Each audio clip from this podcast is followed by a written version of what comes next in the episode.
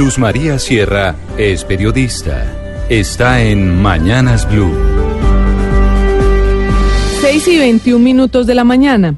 En medio del ruido que ha producido el debate de la difícil reforma tributaria y el de la tambaleante reforma política, fue aprobada en el Congreso casi sin notarse una ley sumamente trascendental para el país, la creación del Ministerio de Ciencia y Tecnología.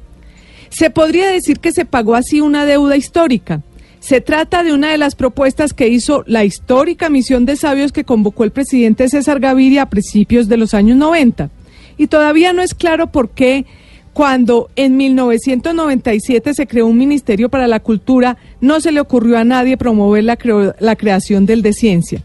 La historia dirá que este ministerio se aprobó no por ovación cerrada, sino por esas carambolas que se dan en el Congreso el domingo, cuando faltaban pocas horas para que se acabara la legislatura ordinaria y el gobierno necesitaba votos para evitar que la reforma política se hundiera, el Partido Liberal aprovechó para exigir no solo que se aprobara la creación de este ministerio, sino también que su conciliación se incluyera en la agenda de las sesiones extras que se están llevando a cabo esta semana. El nuevo ministerio tiene algo de bueno, que es darles a la ciencia y la tecnología la estatura que se merecen y que necesita el país, pero también algo de malo, y es que ronda el fantasma de la creación de más burocracia en el Estado. Este es el ministerio número 17 y en el Congreso avanza la creación de otro ministerio, el del deporte, que pasó sus dos primeros debates en el Senado.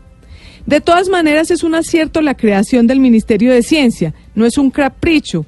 23 de los 36 países del Club de Buenas Prácticas, del cual ahora se parte Colombia, la OCDE, tienen Ministerio de Ciencia.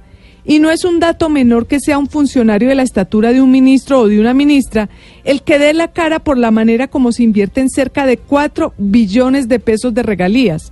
Un presupuesto muy importante que se gastó en épocas no muy lejanas en la más burda mermelada. El gobierno ha dicho que no va a aumentar burocracia. Cabe recordar que mientras Álvaro Uribe en 2002 fusionó seis ministerios para dejar solo 13, Juan Manuel Santos le dio reversa a ese cambio y dejó los mismos 16 ministerios que existían en 2002. De todas maneras, todavía estamos lejos de los 56 ministerios que tiene India o de los 35 de Malasia o de los 33 de Venezuela.